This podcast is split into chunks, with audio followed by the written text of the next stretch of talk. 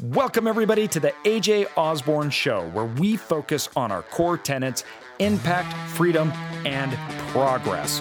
Join me and others as we grow through education and discussion.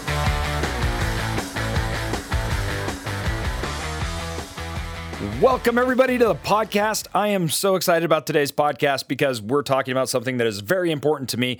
And uh, also with the change in our administration and the government, what that means for you, in particularly the, your future and your family, and how you get this set up right. So I want to dive into it. And without any delay, Steve, how's it going? I'm doing great. Thank you so much for having me. Thank you for coming on. This is such an important topic. I know so many of us, we are doing business. We have our investments, right? Even if it's, they don't think that it's a lot, right? Maybe it's a few houses, but we have, I have four kids, right? I work with my dad and my brother-in-law. Um, and I'm not by any means old, right? I'm in my thirties, but thinking about our estate and thinking about planning and how taxes are going to be, you know, implemented in the future and all that, it becomes um, a little, not overwhelming, but it becomes clouded because I, f- I feel like that a lot of people just don't understand how that works because they're investing, they're growing their business, they're growing their wealth, they're growing their savings. They're not thinking about, oh, how do we pass this on, or what happens when I die, or anything else, or even how to get that started so it's protected. So thank you for coming on today. We're going to talk so much about that. Why don't you give our listeners, though, before we get into it, a little bit of your background? Okay. Well, thank you very much. So uh, started out in public accounting. I'm a C P A, worked for one of the largest firms in the country, K P M G. Um, Have my master's degree in finance, went to Fordham University for my M B A. I also worked for J P. Morgan as a vice president for a few years in their private bank, trust, and investment division. And for the last thirty-ish years, I've owned a consulting firm, S H G Planning. Um, basically, I do sophisticated work in business succession planning, estate planning, retirement planning, uh, get involved in a lot of sophisticated tax-related legal and emotional areas with, you know, wealthy people.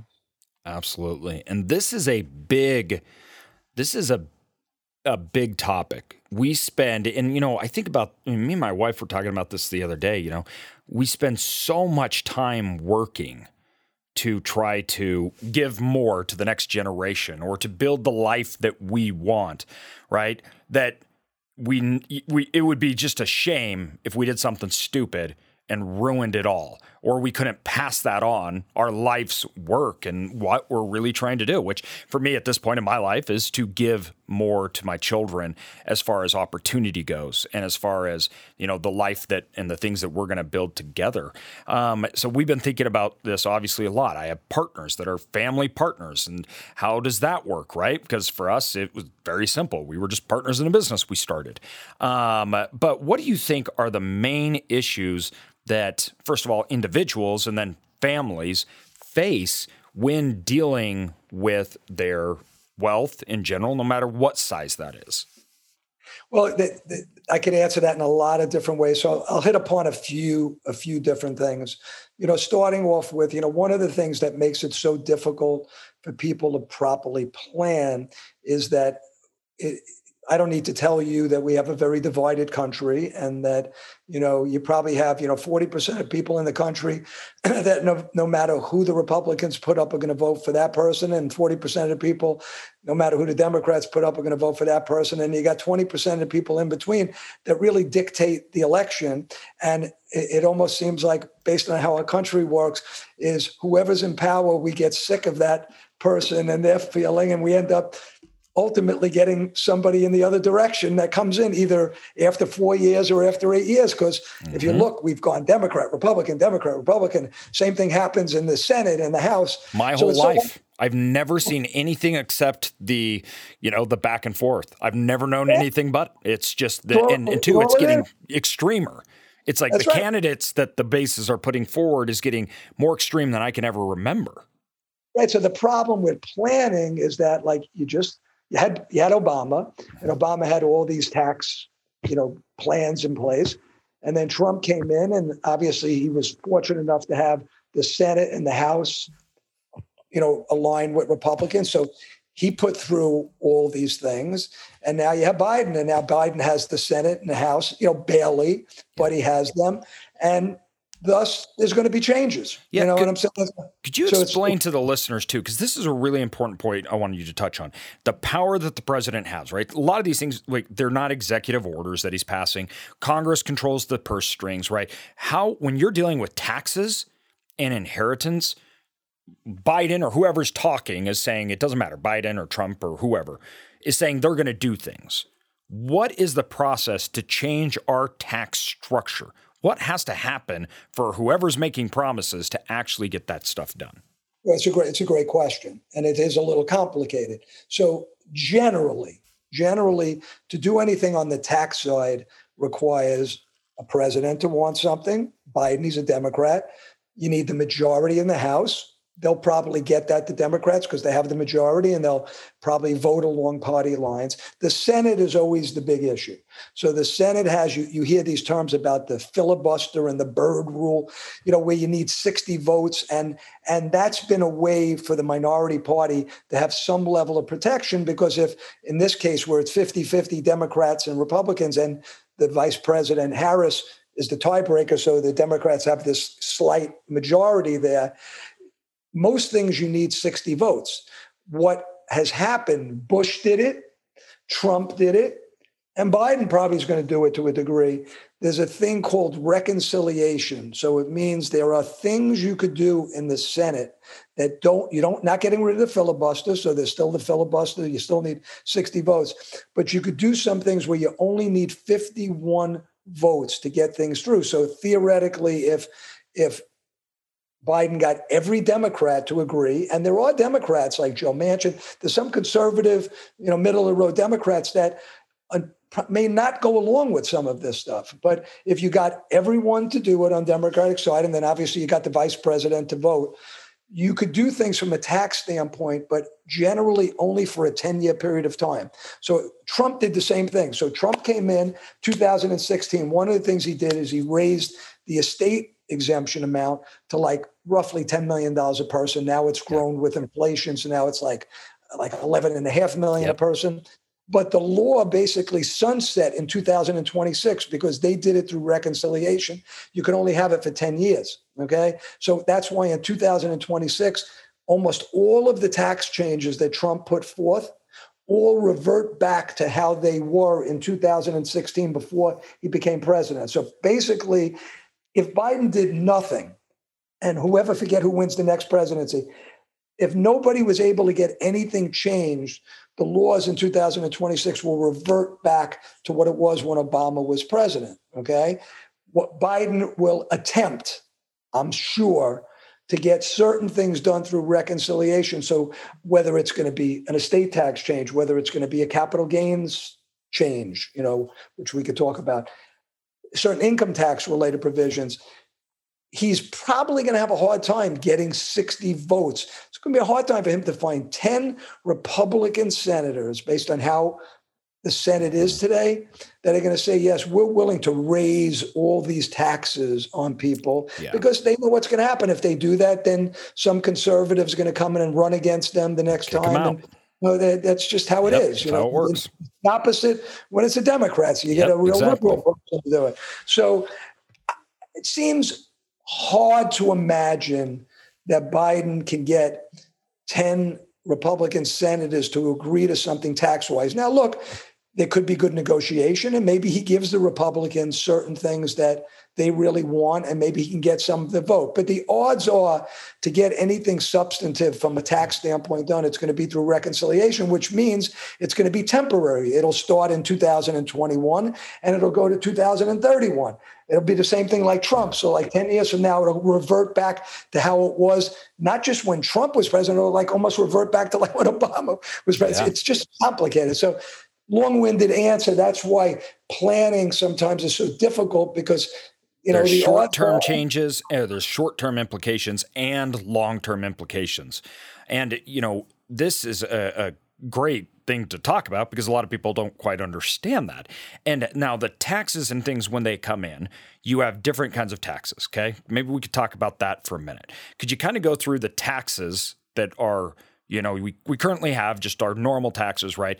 But especially when it comes to what happens when you die, what happens when you're transferring wealth to other people, right? And how, like the estate tax, things like that, just kind of where we're at today, how this okay. stuff works. Yeah, so let me kind of go through, because uh, I know you've mentioned to me you have a lot of real estate mm-hmm. you know, investors that listen. So I'm going to try to gear some of these comments to people who are in that in that field, because there, there could potentially be, if Biden gets some things through, some things that could significantly impact You know, real estate investors. We believe so.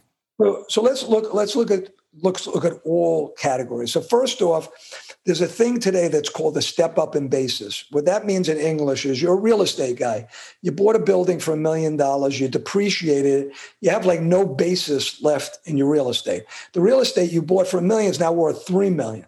Okay, when you die under current law, your basis in that real estate becomes three million dollars. Forget estate taxes for a second. So your basis is three million dollars. So theoretically, if your spouse or your children wanted to sell that real estate after your death and they got three million dollars for it, they wouldn't have to pay any income taxes on it because the basis got stepped up to the three million dollars. That three million dollars is also a part of your estate. So depending upon how big your estate is, it could be subject to estate taxes. But since the estate taxes today, federally, you have to be worth over like twenty-three million dollars a couple. You probably have a lot of people listening that are not worth that amount that have real estate. So I don't know what the laws are necessarily in Idaho. I mean, every, every state is different. Yeah. Some states could have state inheritance taxes. New York State is an example where I'm from does. So you have to be cognizant of that. But for your guy who's worth five million dollars that has real estate, that bought a piece of real estate and depreciated it and now dies, and it steps up to three million dollars. There's no estate taxes because he's beneath the threshold for estate taxes. And his kids could sell that real estate and not pay any capital gains tax, okay? So that's today the law. In addition, today's law, you have obviously ten thirty-one exchanges that real estate people do where they sell real estate, buy another piece of real estate, and they postpone paying the tax on it because they've bought another property. So these are things today that exists. So let's look at what could happen with Biden. And I'm not saying any of these things will get put into law, but they're things that are on the table. Number one, he wants to eliminate ten thirty-one exchanges. Okay. Now, look, I know that this may not sound nice to a lot of people who listen that are real estate people, but think about it. If I buy Apple stock and I pay ten thousand dollars for my Apple stock and it goes up to one hundred thousand dollars, I don't have the ability to sell my Apple stock and buy I B M stock for one hundred thousand dollars and postpone paying taxes. So why should real estate people be able to do that? Yeah. Okay. Mm-hmm. So they have a loophole, a loophole, we call it whatever you want. They have a tax advantage in the law that nobody, you can't sell, can't sell a business and do that. You can't sell stock and do that, but you could sell real estate and do that. So that's one thing Biden has on his agenda to eliminate. There's a lot of people who utilize ten thirty-one exchanges to postpone paying ca- their capital gains tax. So that could go away. Second thing Biden is contemplating doing is getting rid of the step up in basis. Now, one of two things could happen there. He, it could either be where today that same person who bought the million dollar house property, depreciated it to zero, it's worth three million dollars. When he dies, either his kids will inherit it, but with a zero basis. So if the kids were to sell the property after mom and dad dies, because maybe I'm not in the real estate business, I don't want to own this property, they're going to pay three million dollars and they're going to have capital gains tax on three million dollars, which could be a million dollars or more because Biden wants to increase the capital gains rates. So, you know, it could go yeah. up to ordinary income tax rates. So, so that, that same guy who died, whose kids could sell the property and pay no capital gains tax, now there could be a capital gain of three million dollars, and it could be a rate at ordinary income tax rates because he wants to make the rates higher for people who have sizable income or capital gains. So that's one thing that could happen. The second thing that could potentially happen is there's actually a recognition of capital gains tax at death. So where that client wouldn't have any estate taxes because they're beneath the level, depending what Biden lowers it to. But he could, one of the ideas is that at death, you actually recognize that gain so that three million dollars capital gain gets recognized in the example I gave you at death, and the, the, the family, the estate, owes that cap, the income taxes on that capital gain, which would then force them to sell the asset, which then, you know, you wouldn't pay it twice. I mean, obviously, if you sold the asset, you're not going to pay a capital gains on selling the asset and a capital gain on the inheritance. It would be one, but that could totally, totally change what people do. And, and, and it would force the vast majority of people that would inherit to sell. Because yeah, the vast know, majority of people, if you're inheriting something, it most of the time it's, you know, your parents had their savings, their retirements, and they bought some assets, right? I mean, we're, we're not talking about – this is the interesting thing that always is uh, that I'm thinking about is this isn't usually the things – the people that get hit the hardest, right? They're not the billionaires, right? It's the people that mom and, do- and dad in their retirement had a ten-unit apartment building, or whatever it was, right? Or a stock portfolio or something like that. They passed away. Now we're getting it, but we can't maintain, right, this anymore. And they were doing a lot of this in Prop thirteen was under fire in California, right? They all, they all, they barely held um, that. And so that real estate tax, which means the tax doesn't adjust. Like here in Idaho, every time that Uh, our property's value go up, we get an increase in taxes, right? Um, same thing in New York. Yep, same thing in New York. California, that's not how it works. If you bought a house at two hundred thousand dollars fifteen years ago, you're still paying two hundred thousand dollars in taxes. And they were trying to get rid of that, which would inherent have made lots of people have to sell a house that their parents had bought at two hundred thousand dollars, which is now worth ten million dollars in California, right? I mean, just crazy numbers, um, which no, there none of these people's incomes could afford that. And so they were looking at taking out sections of the market, as in if you make under a certain amount, this tax won't affect you. So what they did there was they were trying to do that only on commercial grade properties. Is Biden looked at something like that? Like, if you're getting rid of the ten thirty-one exchange, can I no longer sell my house and roll it into a new one? That I don't, that, that doesn't look like it's being proposed to change, but I don't know. I mean, look, here, the bottom line is this, you know, any listener, I'm sure you have a lot of intelligent listeners. I mean, we just borrowed trillions of dollars. Yeah, taxes are going up no, no matter what. Of, you know, we were borrowing a lot to begin with. Yep. It doesn't even factor in all the baby boomers that are going to, like, you know, when they designed Social Security, they didn't design it that someone was going to retire at sixty-two and live to ninety-five. You know, yep. Medicare and Medicaid, they didn't design it that, you know, we're going to take care of people and they're going to be kept alive until they're ninety, ninety-five years old. I mean, less than thirty percent of the population even got Social Security when it was put in because they didn't live that long. Well, it, if they got it, they died in a year or two. Exactly. So, so the point is, we have to live in the real world. Yep. that, that taxes are going up. And, and the truth of the matter is, if you think about it realistically, I know we're going to go a little bit off topic, but I like it's fun because it yeah. is all important and, and yeah. it's things people could put their hands around. I mean, if you think about, you know, put aside COVID, you know, obviously a lot of people died that maybe some wouldn't have died mm-hmm. so quickly. Um, and, you know, there's there's a lot of problems with, you know, people taking, you know, OxyContin, and you have deaths in certain yeah. rural areas.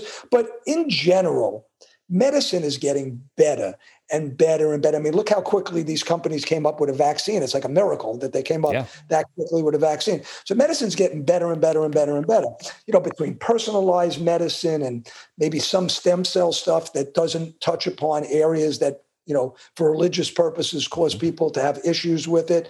You know, you know, genetic testing, you know, when you factor all this stuff in, I mean, people are going to live longer. I mean, they're Way just going to live longer because they're going to, you're going to find out you have cancer quicker than you would have ever before. There's going to be better medicine for it. You're going to be kept alive. So what's going to happen is you're going to have people living longer and longer.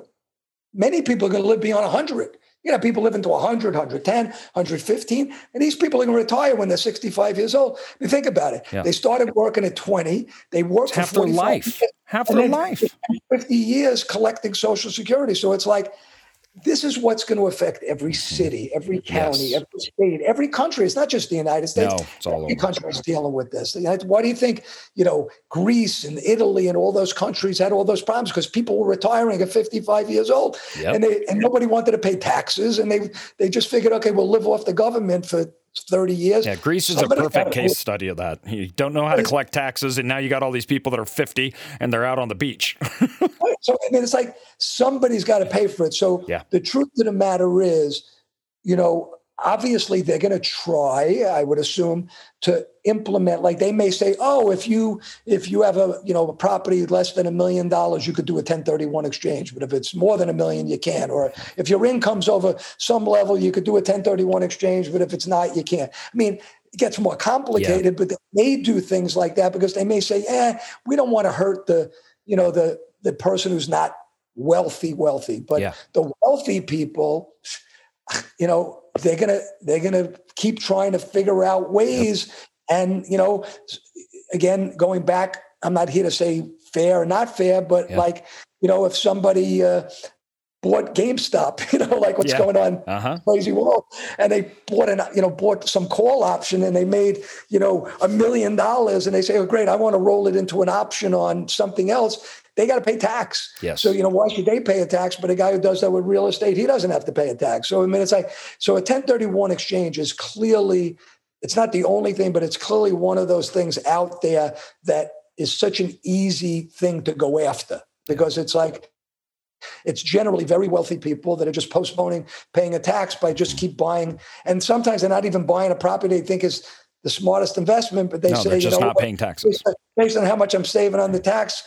And then they figure, well, when I die, I'll get that step up in basis, so I, my kids won't have to ever pay the tax. So I'll just keep doing this. So between getting rid of the ten thirty-one exchange and maybe getting rid of the step up in basis, it may totally change how the real estate investor views when to sell a property. Yeah. Because they may say, you know what, I'm not going to get a step up in basis anyway, and I can't do a ten thirty-one exchange.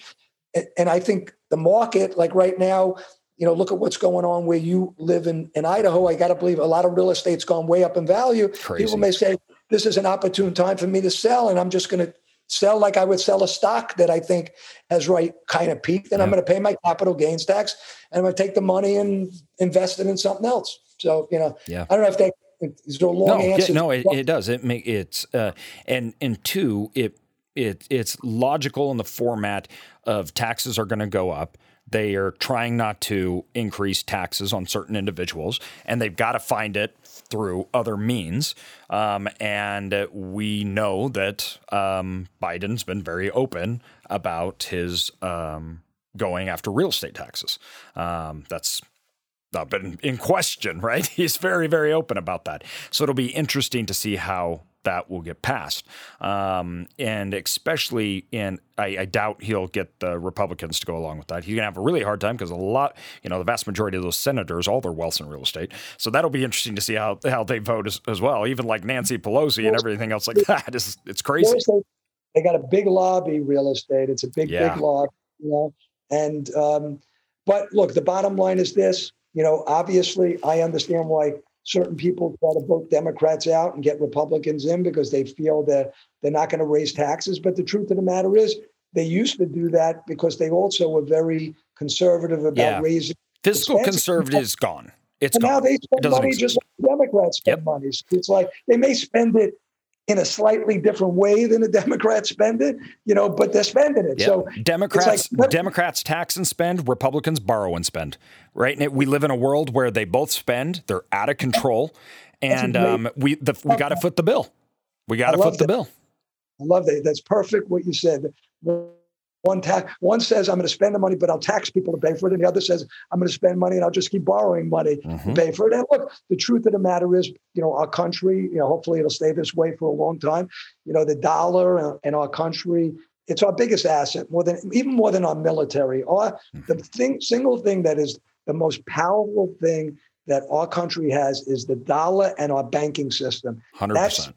That's, that is our and the Fed, like the yep. Fed. The dollar, our banking system, that is, that's what makes us stronger than any other country in the world, because we could shut down countries and businesses just by, that's what we did to Iran. You know, you yeah. want to countries and really, you you just take them out of the banking system and, they're done. And that's basically how they're done. So we have to hope that we don't borrow so much money that we depreciate the dollar so much and and the Fed loses its effectiveness and our banking system loses effectiveness, because if that happens, that's where we're going to lose our ability to be the most powerful country in the world. Yeah, the money supply spike, if you look at just in the last twenty years, it's eclipsed anything in history. The wow. amount of money that's coming in from the government, low interest rates, um, and they've been able to continually do this because of the lack of inflation.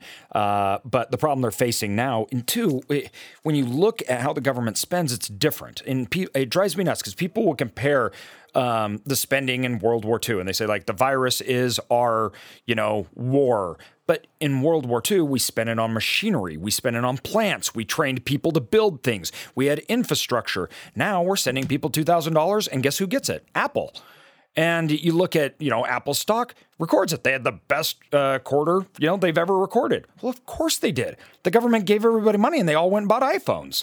And so it's like the the spending, too, is horrible. So we're spending it.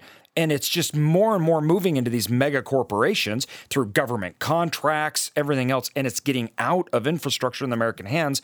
And so it's not just spending, but it's bad spending. And we've been stuck in this now since it feels like the, you know, moral hazard. two thousand eight happened, and now we're in this realm where it's like, we'll just keep bailing out. And I think you're right. It, that has to, it, just, it can't go on. So you either have to tax them out of it, or you got to stop spending. There's only two ways to go. And to, to make another comment, you know, when it comes to spending, like, you know, our government, we look at our government like an income statement, like, you know, you take in tax revenue and then everything you spend is like an expense.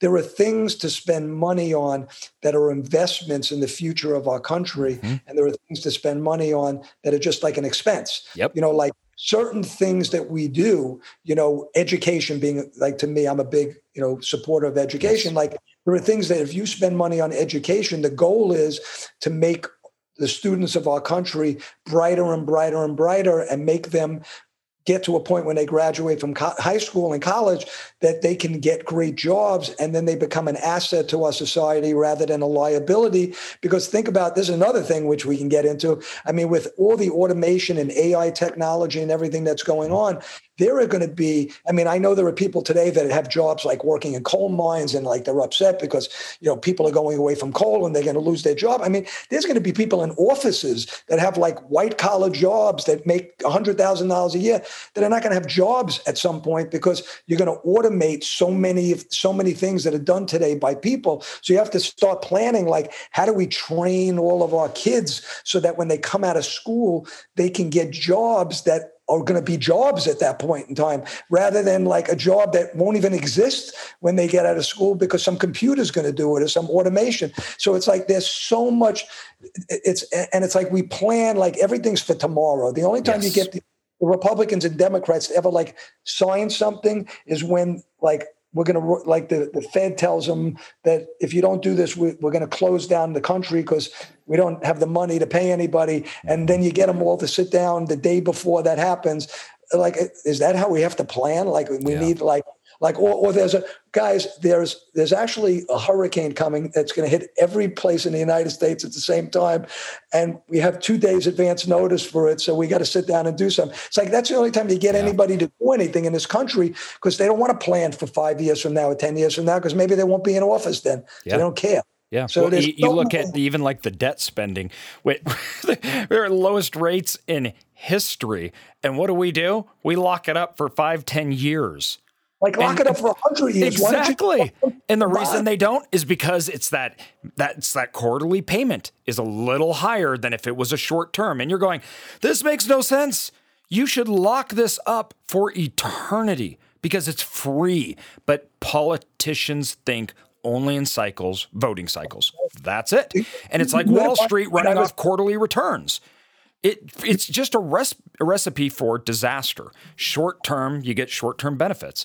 Um, I mean, we could probably lend, the United States could probably go out. I mean, think about it. People are borrowing from Germany for ten years at negative interest rates. I mean, just think of the logic. I'm going to give this country – wait – Italy and Greece, like countries that were ready to go bankrupt, like you could borrow, they could borrow like ten years at like one, one and a half percent. Like who's lending money to Italy and Greece for one or one and a half percent over a ten year period of time? The United States could probably issue one hundred year bonds at like two and a half percent interest rates. And think about that. You're locking in all this money two and a half percent interest rates, okay, for a hundred years. I mean, take advantage of what you have today, but you're a hundred percent right, because instead of borrowing at two and a half, they're borrowing at fifty basis points because they're doing it over five years. So they're saving two percent on all that borrowing. So it makes the deficit look smaller, yep. so they could spend more money on other things. But in the long run, that's so stupid yep. to not do that. Yeah, yep. I mean, you hit upon a great point. So,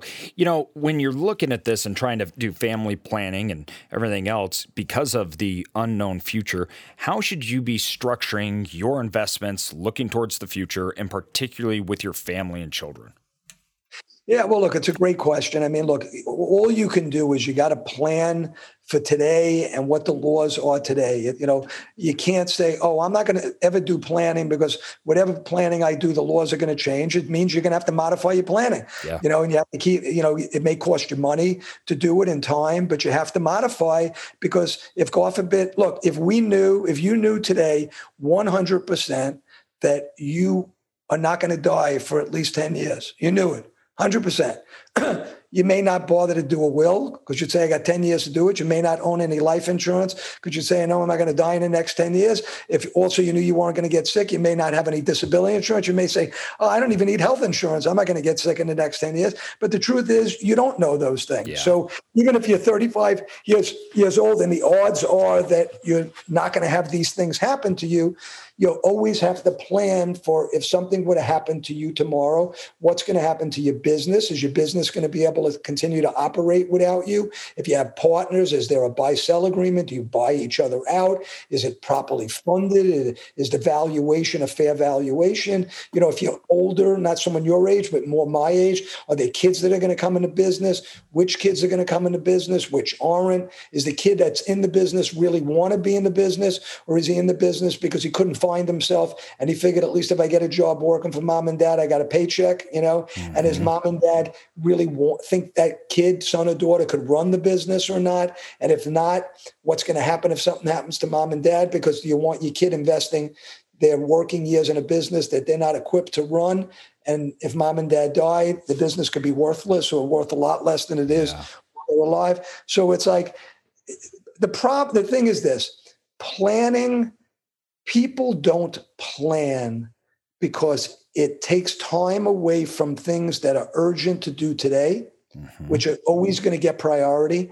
And it's hard to plan because it really makes you sit back and think, and it makes you make decisions. Like, you could have two kids, you're young, so it doesn't affect you. But picture your dad, you know, I got three kids and I got, you know, two of them in my business and one not in my business. And then dad's got to figure out, like, what is he leaving to you? And what is he leaving to yeah. your other sibling in the business? And, and like, what's fair when he's told you all through your life, I love you the same. I, I love yeah. every one of you equal. Well, then maybe he can't give you equal stuff because you're in the business, and he doesn't want to give your brother or sister shares in the company because they're not involved in the business. So like, but how does he treat them? And then if he tells them, if he tells your brother who's not in the business that he's not going to get something, and then he tells his wife, and then his wife, who doesn't have the greatest relationship with the father-in-law to begin with, says, okay, if that's how your dad's going to be, great. You know what?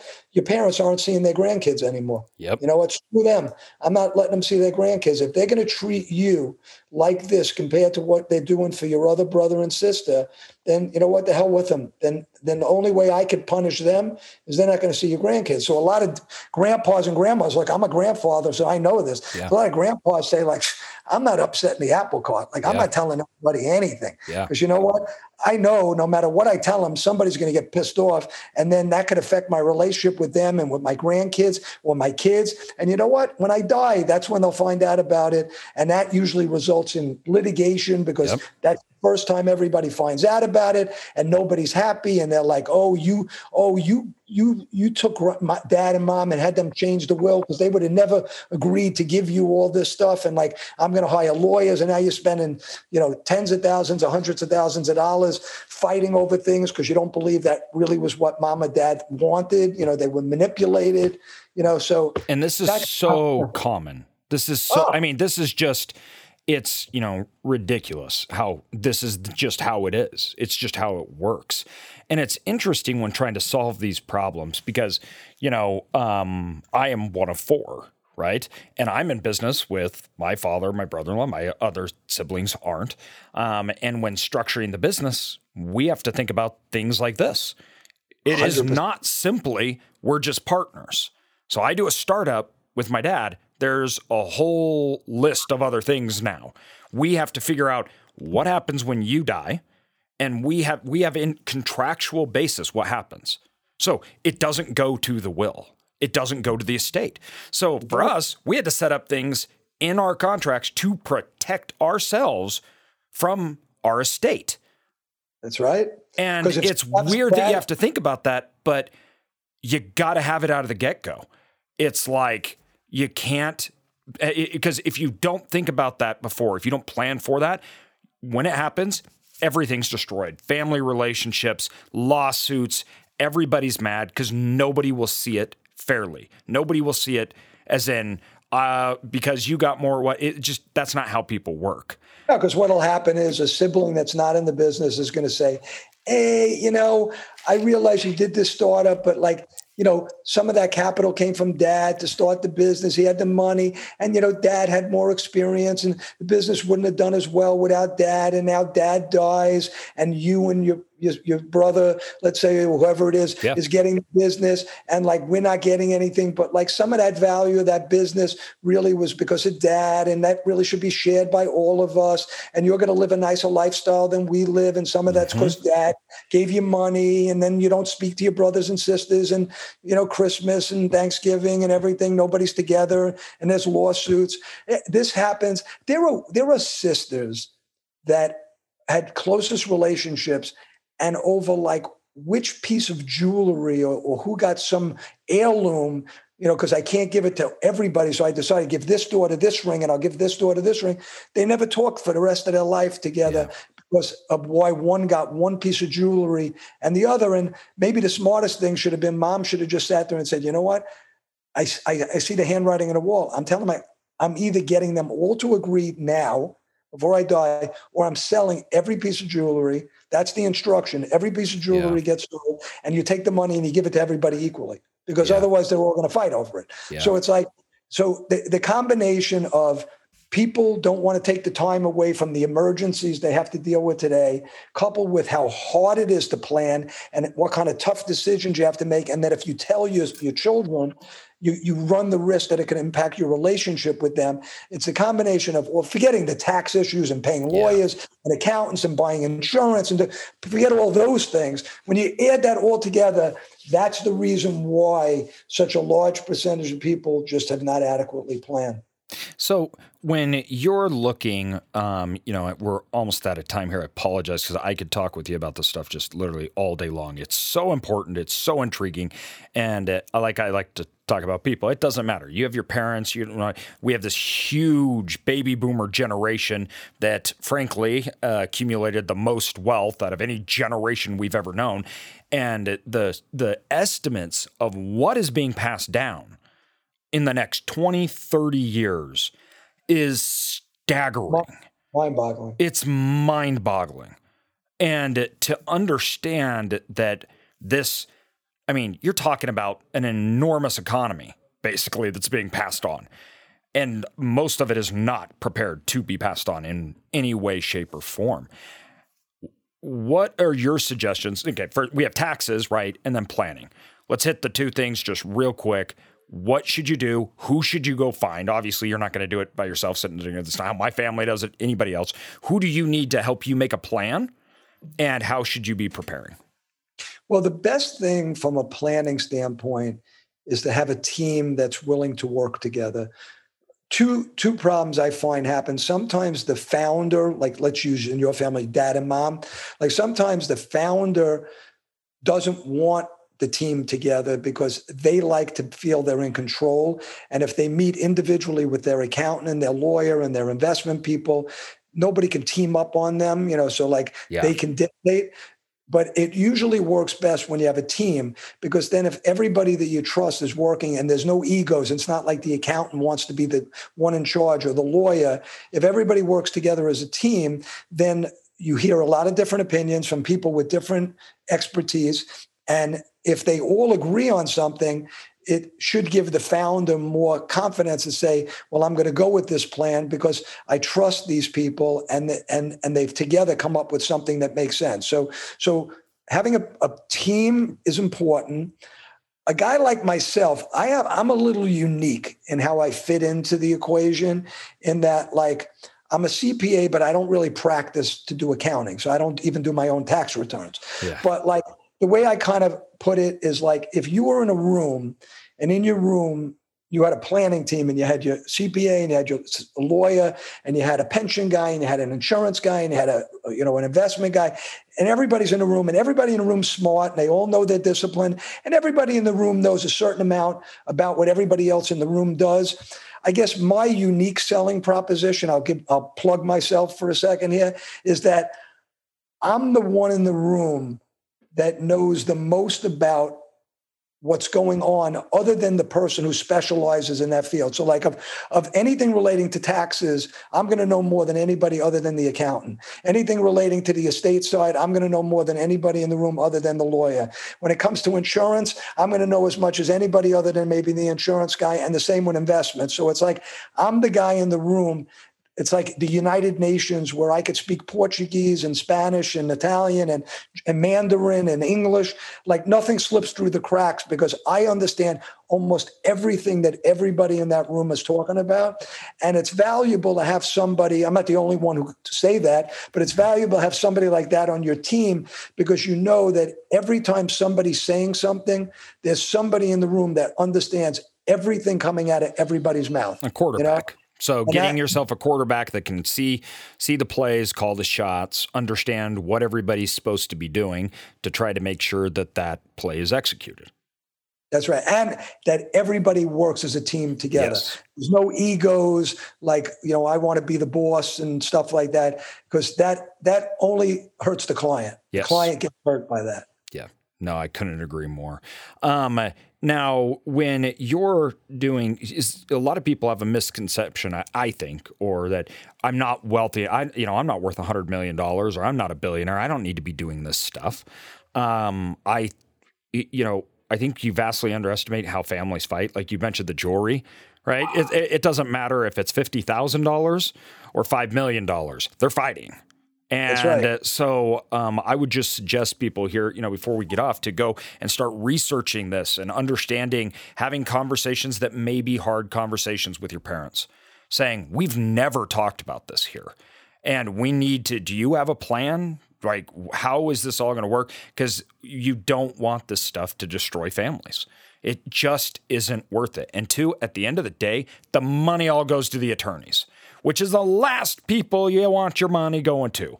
But they just suck these things dry. And it becomes more about winning. And it becomes more about, I don't feel loved. And I feel that if somehow I win this, I'm going to be feel loved and know that mom and dad loved me. Those are all things that just need to be avoided because, first of all, they're generally speaking not true um, for ninety-nine percent of all the families. And attorneys were never going to make any of you feel loved by your parents or anybody else. Um, but that's how it ends up. And that's ends up what's happening. So I would suggest everybody uh, start now. Attorneys and love don't usually go hand in hand. Uh-huh. Exactly. So they're really, really efficient at breaking up families, not good at putting them together. So, uh, well, hey, thank you. Thank you so much. I appreciate your time on here. We uh, went over, but I, I, I'm really glad you came on and we could have these discussions because they're so important and people need to change their frame of mind. Um, where can people get a hold of you, though, if they'd like to reach out and learn more about what you do? Uh, a couple of things. So uh, if they go to stephen goodman dot biz, Uh, they can download a free copy of my book that I wrote on business succession planning, which anybody who has a business with family or partners, I think, would get a lot out of it. And then they could also go to Stephen, uh, S H G planning dot com, which is my website where I have like about seventy articles on my site that people could download. That's on kind of so many different types of subjects. And uh, s goodman at s h g planning dot com is my email address, my number five one six, two nine seven, seven three nine zero. And I thought this was great. You're right. We could have probably kept this going for hours. And I think people would find it interesting because yeah. it's real. This isn't technical. We're not trying to get overly no. technical. It's, this is real world stuff. Yes. Well, and it's interesting too, because I don't know why, but this is the stuff people avoid talking about, maybe because it's too personal. But if you're, if you're avoiding talking about something, in my experience, that's the thing that needs to be talked about. one hundred percent. So, well, thank you so much for coming on. I appreciate your time and the value that you've brought to our listeners. Everybody, go check them out. Thanks again. We'll see you.